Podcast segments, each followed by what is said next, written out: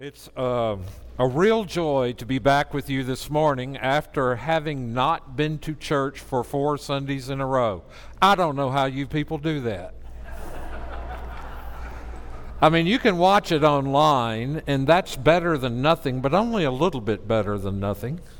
Um, why do people who love particular bands that play music that you enjoy, why do you go to live concerts?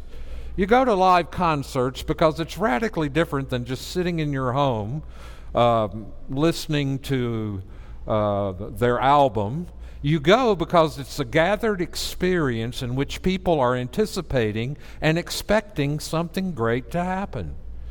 And that's one of the purposes of worship and coming together as God's people in worship is the whole is greater than the sum of the parts.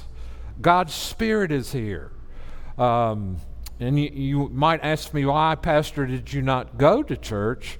Well, there weren't any churches other than Roman Catholic, and I was afraid if I went to a Roman Catholic church, I would nail something on the door.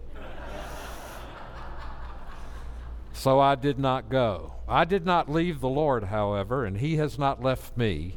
So let me invite you this morning. Uh, oh, uh, one other thing before I, I say this. We do appreciate your prayers and your response to the loss of Pam's father.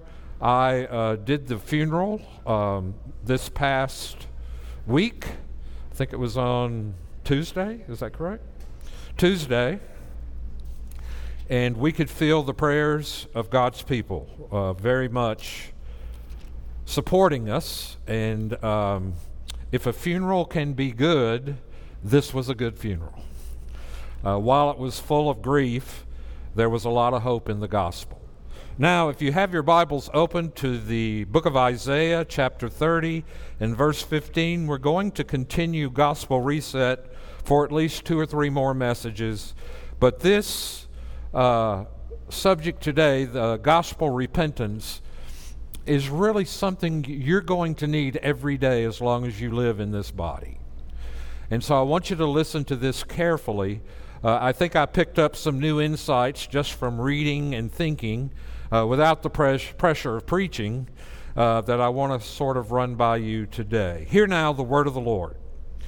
For thus said the Lord God, the Holy One of Israel, in returning and rest you shall be saved.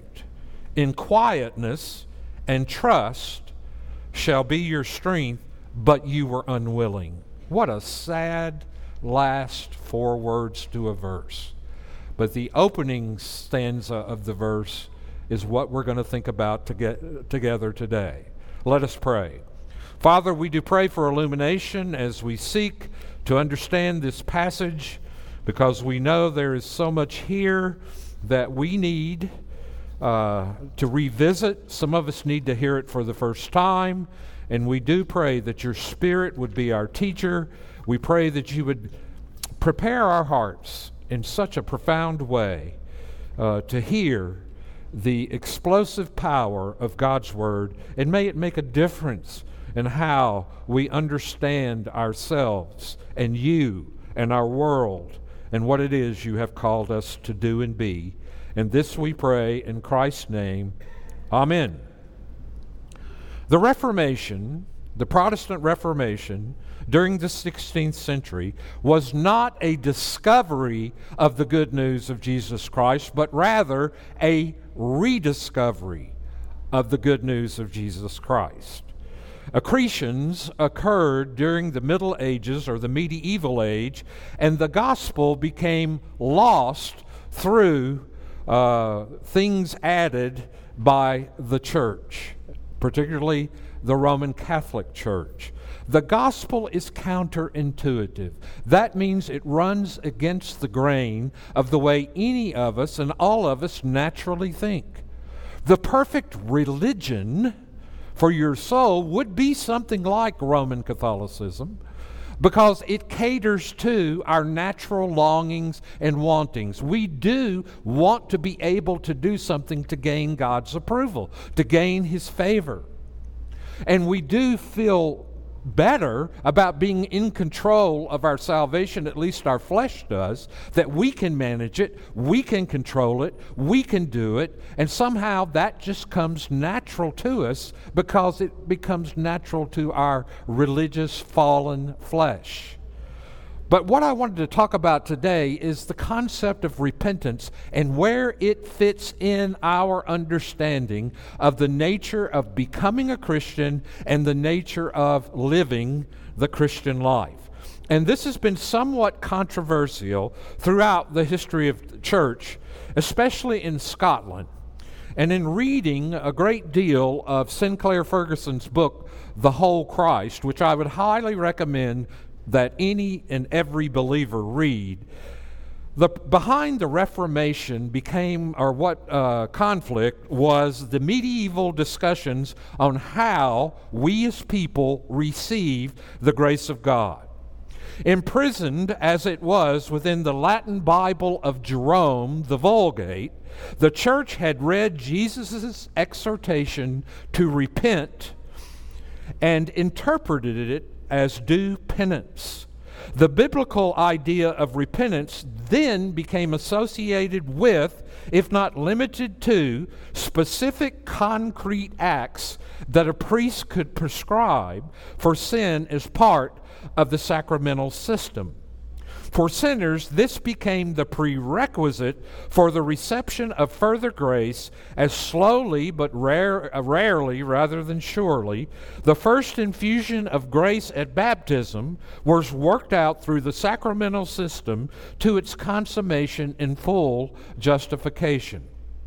With the cooperation of the recipient, if faith was ever fully suffused with perfect love for God, the individual could finally be justified, indeed righteously so, since grace had produced an internal righteousness that could be the grounds of your justification. Let me run through that again just for a moment so that you can get the whole of what I'm talking about. The Roman doctrine of the sacrament of penance involves three actions. First, it involves genuine contrition of the heart, feeling sorry out of a fear of punishment.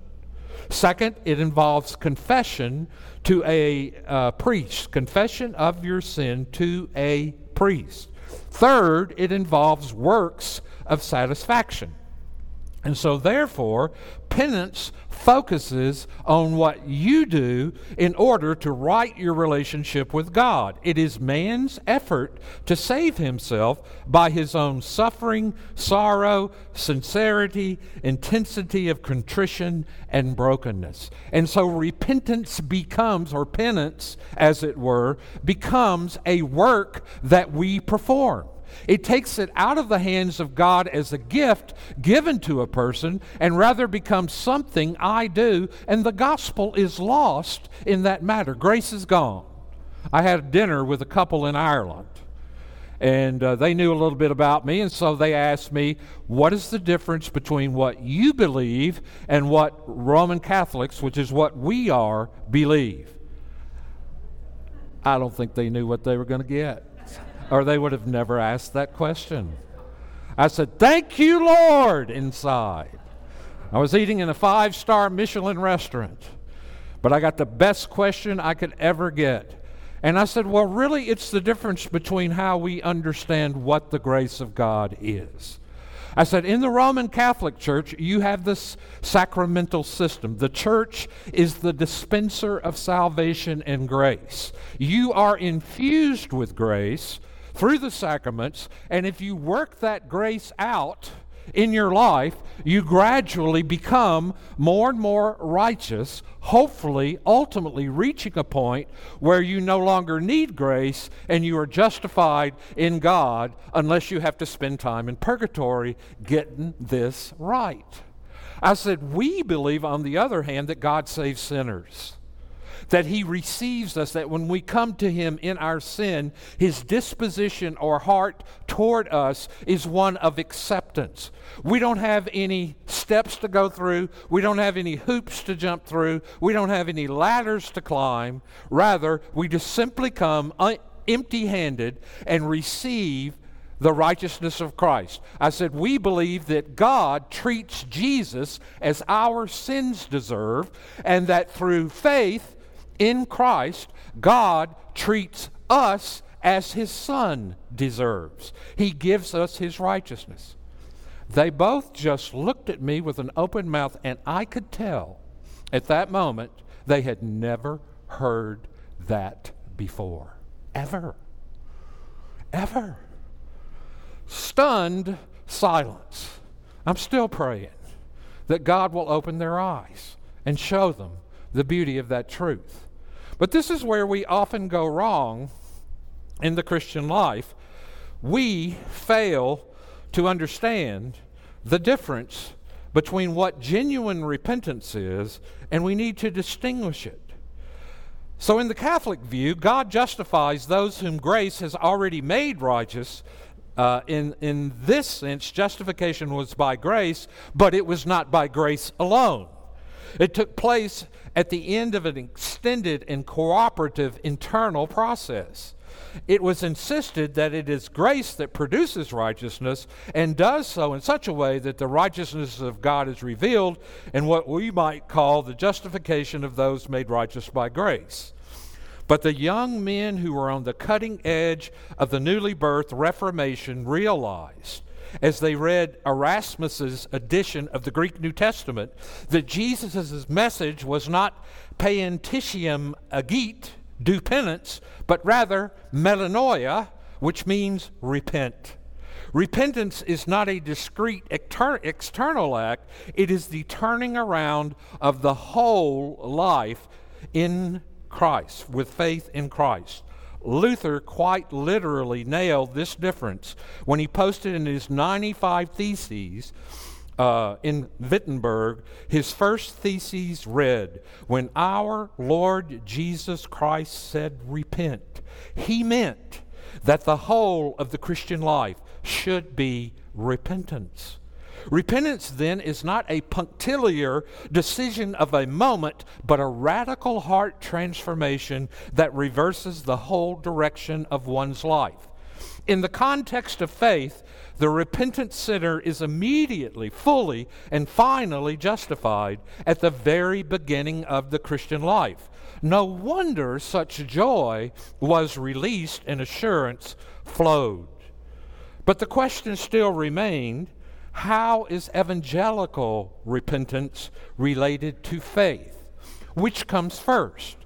Now, there's been a great argument over the order of salvation ever since somebody came up with it. And the order of salvation seems to say that repentance comes before faith. But the reformers did not believe that, and our Westminster standards do not believe that. Rather, and this is a nutshell quickly for you that I'm going to say so you can hear it quickly, and it's this Repentance is born of faith. It is the fruit of faith in Christ. It is not a precondition.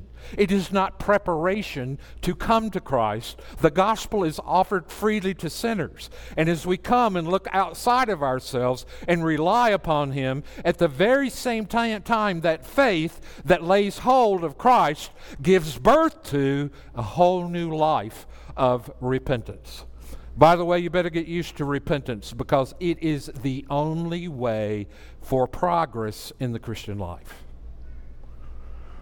Which tells me what? Am I growing in Christ? Am I growing in the grace of God? The Westminster Divines put it this way Repentance unto life is an evangelical grace, that is, a gospel grace. By it, a sinner, out of the sense of uh, the odiousness of sin, not only its danger, but also its filthiness and odiousness of his sins, as contrary to the holy nature and righteous law of God, and upon the apprehension of his mercy in Christ, to such as are repentant, so grieves for and hates his sin, as to turn from them all unto God, purposing and endeavoring to walk with him in all his commandments. Thomas Boston was very emphatic on this point. Boston said, in a word, gospel repentance does not go before, but comes after the forgiveness of sins in the order of nature. And so the implication of preaching the gospel is now free and open because of the work of Christ. So now I want to distinguish between what is called evangelical repentance and legal repentance because they're two very different things. I want to talk about the dif- dif- difference between what the gospel produces in us and what religion and our religious nature conceives of when we think of the word repentance. And so give careful attention, please. Luther again opened the Reformation by nailing the 95 Theses to the door, and the very first of these theses were, was our Lord and Master Jesus Christ willed the entire life of believers to be one of repentance. Our lifestyle is Christians is to be one of repentance. Now that sounds kind of bleak, doesn't it? Doesn't it sound like I'm always walking around uh, broken and repentant over my sins? How could that be a life of joy? But Luther seems to be saying that Christians never make much progress uh, without repentance. And that uh, but of course, that wasn't Luther, Luther's point. He was saying that repentance is the way we make progress in the Christian life. Indeed, pervasive, all of life repentance is the best sign that we are growing deeply and rapidly into the character of Christ. Are you repenting?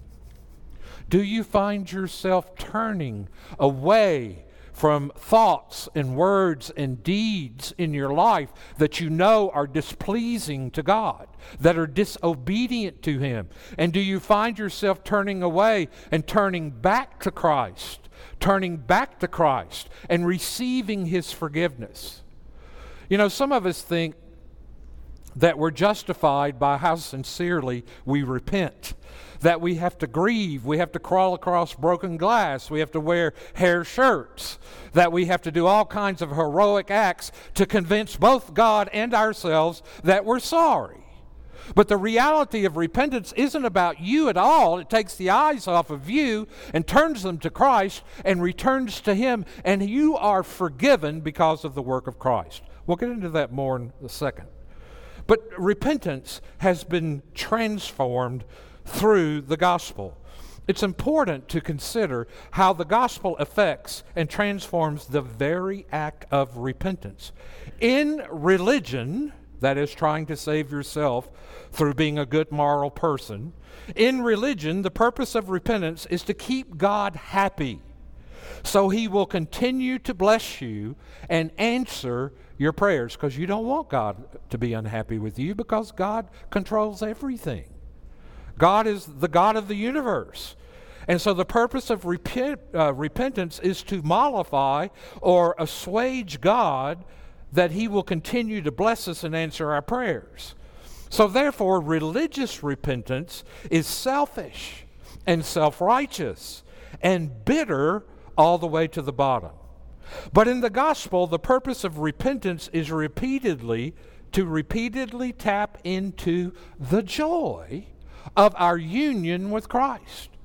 Repentance is truly the only route to joy.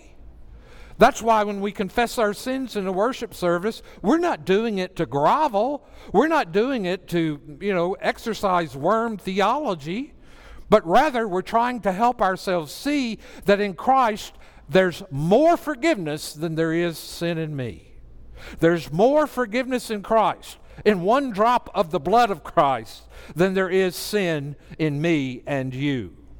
And so repentance sort of becomes dues you pay to keep God on his on your good side or to keep yourself on his good side. Religious repentance is incredibly selfish. In penance or in religion, we're only sorry for sin because of the consequences of it.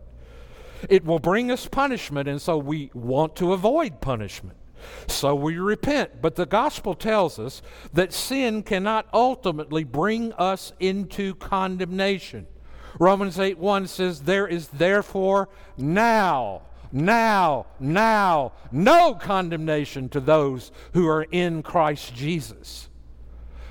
Satan may accuse us, but the Holy Spirit working in us always takes us back to the cross and enables us to see that our sins have been paid for. Christ is at the right hand of God as our advocate, as the propitiation for sin. And when Satan comes to accuse us, we look at Christ, and Christ says, in so many words, I died for that sin. That sin has been dealt with. Forgiveness is free to me, costly to him.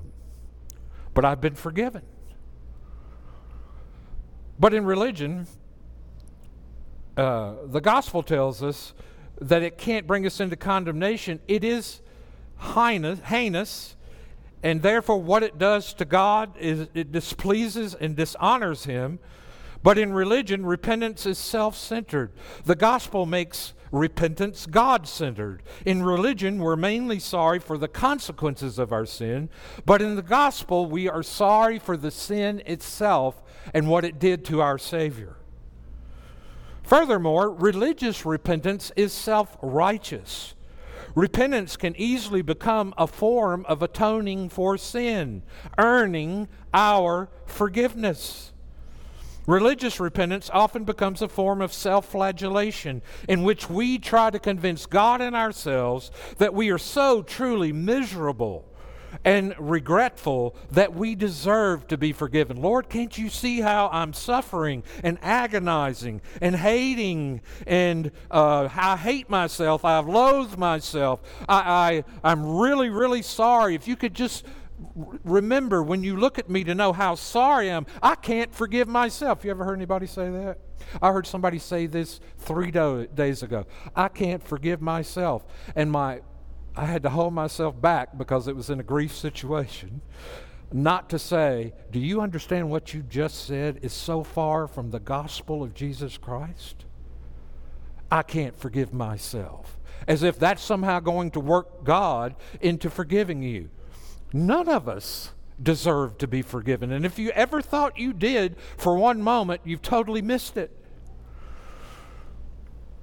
We do not have to make ourselves suffer in order to merit forgiveness. We simply receive the forgiveness earned by Christ. If we say we have no sin in, our, in us, the truth is not in us. But if we confess our sins, He is faithful and just to forgive us.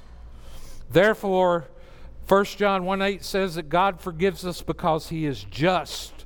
That is a remarkable statement. It would be unjust of God to ever deny us forgiveness because Jesus earned our acceptance. In religion, we earn our forgiveness with our repentance, but in the gospel, we just receive it. We receive it. The free gift earned by our Savior. Don't you see that a, an attitude or all of life repentance mindset really generates a lot of love for Jesus in our hearts? That it, above all else, exalts the person and work of Christ in our lives? But the last thing I want to say about penance or religious repentance is that it's bitter all the way down. In religion, our only hope is to live a good enough life that God will bless us. Therefore, every instance of sin and repentance is traumatic unnatural, and horribly threatening. Only under great duress does a religious person ever admit they have sinned because their only hope is their moral goodness. And if your hope is in your goodness and your morality and your virtue, to have to admit you've sinned undermines and disposes of your foundation. You have no foundation. See the, the trap you're in? See the hole you have dug for yourself? Any attempts to earn God's forgiveness leave you trapped with nowhere to go. But in the gospel, the knowledge of our acceptance in Jesus Christ makes it for us easier to admit we are flawed because we know we will not be cast off if we confess the true depths of our sinfulness. Now that you no longer have to maintain your record, now that you no longer have to prove that you're good, now that you no longer have to live by reputation, you are now free under the work of the Holy Spirit using the Word of God to see how deeply flawed every single one of us are. The gospel gives us courage and confidence and boldness to see our flaws, to see our sinfulness. And while it does that, it undermines our desire to want to judge everybody else. You ever judge people? You ever look at them and go, I can't believe they did that? I did that one time. My wife said, No, they did it. But it wasn't nearly, uh, uh, but when you did it 20 years ago, it wasn't nearly as bad as when they did it today. It's fun to judge people. It's fun to be superior. It's fun. It feels good to be self righteous. That's why we spend so much time there. But if you're truly getting the power of the gospel operative in your heart, you begin to see, as Jonathan Edwards once said about spiritual pride, I can't fix other people. There's too much going on in my heart. That's my abridgment of it. But what he really said was something much more intellectual and sophisticated. It basically said, I got so much trouble in my own backyard, I can't complain about my neighbor. You see, gospel repentance undermines this passionate desire we have to pass judgment on one another. But in the gospel, the knowledge of our acceptance in Christ makes it easier to admit we're flawed. Our hope is in Christ's righteousness, not our own, so it's not as traumatic to admit our weaknesses and lapses. In religion, we repent less and less often. But the more accepted and loved in the gospel we feel, the more and more often we will be repenting. How do you know you're getting it? How do you know you're understanding the gospel? Because you're repenting more, not less. Pharisees don't repent, legalists don't repent. Why? Because it's like shooting themselves in the foot. It undermines the whole process of self justification. But genuine believers in Christ were constantly repenting. I don't know about you, but I'm a whole lot less impressed with me than I used to be when I first became a Christian. I mean, I knew I'd done some bad things, but I did not understand how the fall had touched and tainted every single dimension of my experience. And that the, the, the purpose of God exposing that is to drive me to Jesus, where real life is, to feed upon Jesus. I need Him. He needs to be my heart, my hope, my life. And He only becomes that as we learn to walk this way, as we walk in repentance and faith. But as we trust in Christ, the power of the Holy Spirit enters us. The person of the Holy Spirit comes to dwell in us, and he works in us repentance. Therefore, we will be repenting more and more. And though, of course, there's always some bitterness in repentance in the gospel, there is ultimately a sweetness. The gospel is like candy that has a bitter coating, but inside is sweetness. Yes, we repent. It's not fun to repent.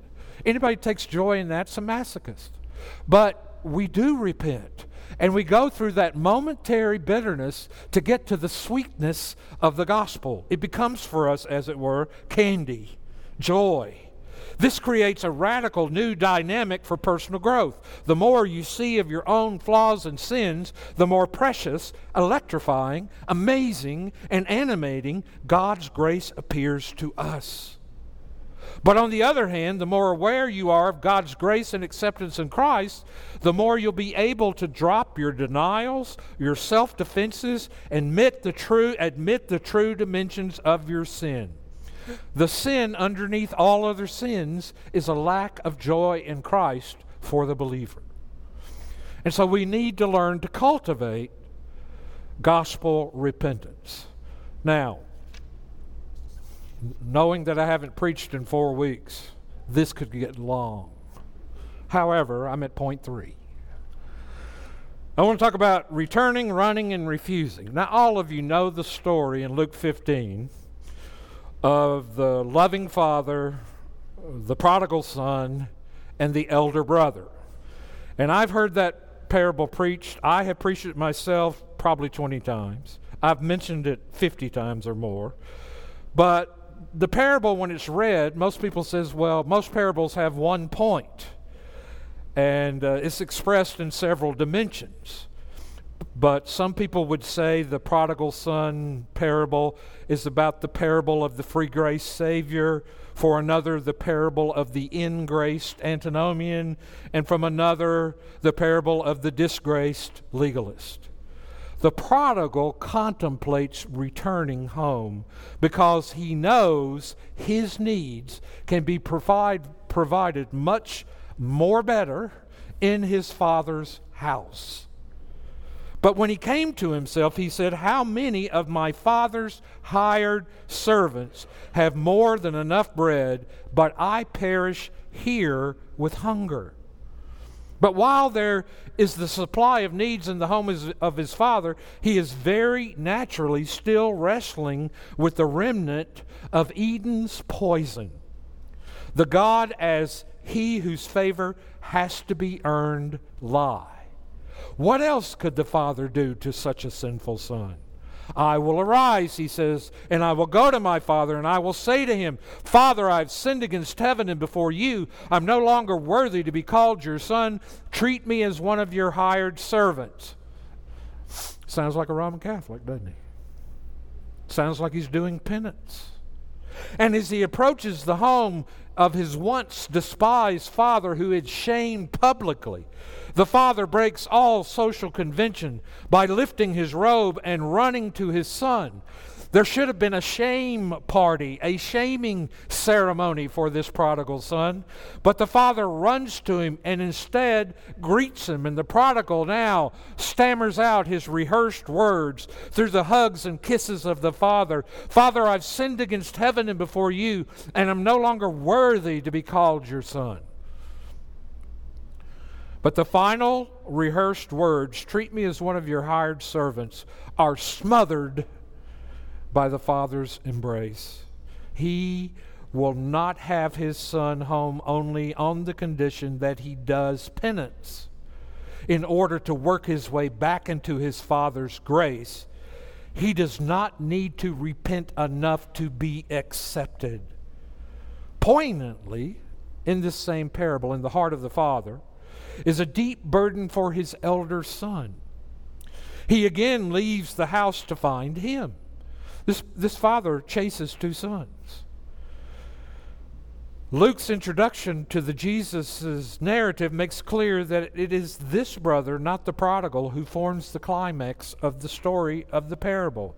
The Pharisees and the scribes grumbling, saying, This man, Jesus, receives sinners and eats with them. The grumbling is echoed in the complaint of the elder son. He was angry. In the Inter- New International Version, he says this Look, all these years I've been slaving for you, and I never disobeyed your orders. You never even gave me even a young goat so I could celebrate with my friends. To which the father responds in love Son, all that is mine is yours. What Jesus unmasks here is a legalistic heart, one that has imbibed the poison of Eden. Such a heart sees the Lord as a slave master, not a gracious father, as restrictive rather than generous. Everything the father has is available to him, but the elder son and his heart is closed. As far as he is concerned, nothing is his. He was at home, but he was in a more distant place than his younger brother. He thought he had to earn by right what he could only enjoy by grace. What is particularly illuminating is that we are given the impression that only in the context of a lavish display of grace did the hidden poison of the elder brother's legalistic disposition fully manifest itself. By the way, I think that penance and a misunderstanding of repentance and where it fits into the doctrine of salvation, of soteriology or salvation, is ultimately the seed that grows into the beast of legalism. That's where it comes from. Because it's quid pro quo. This for that.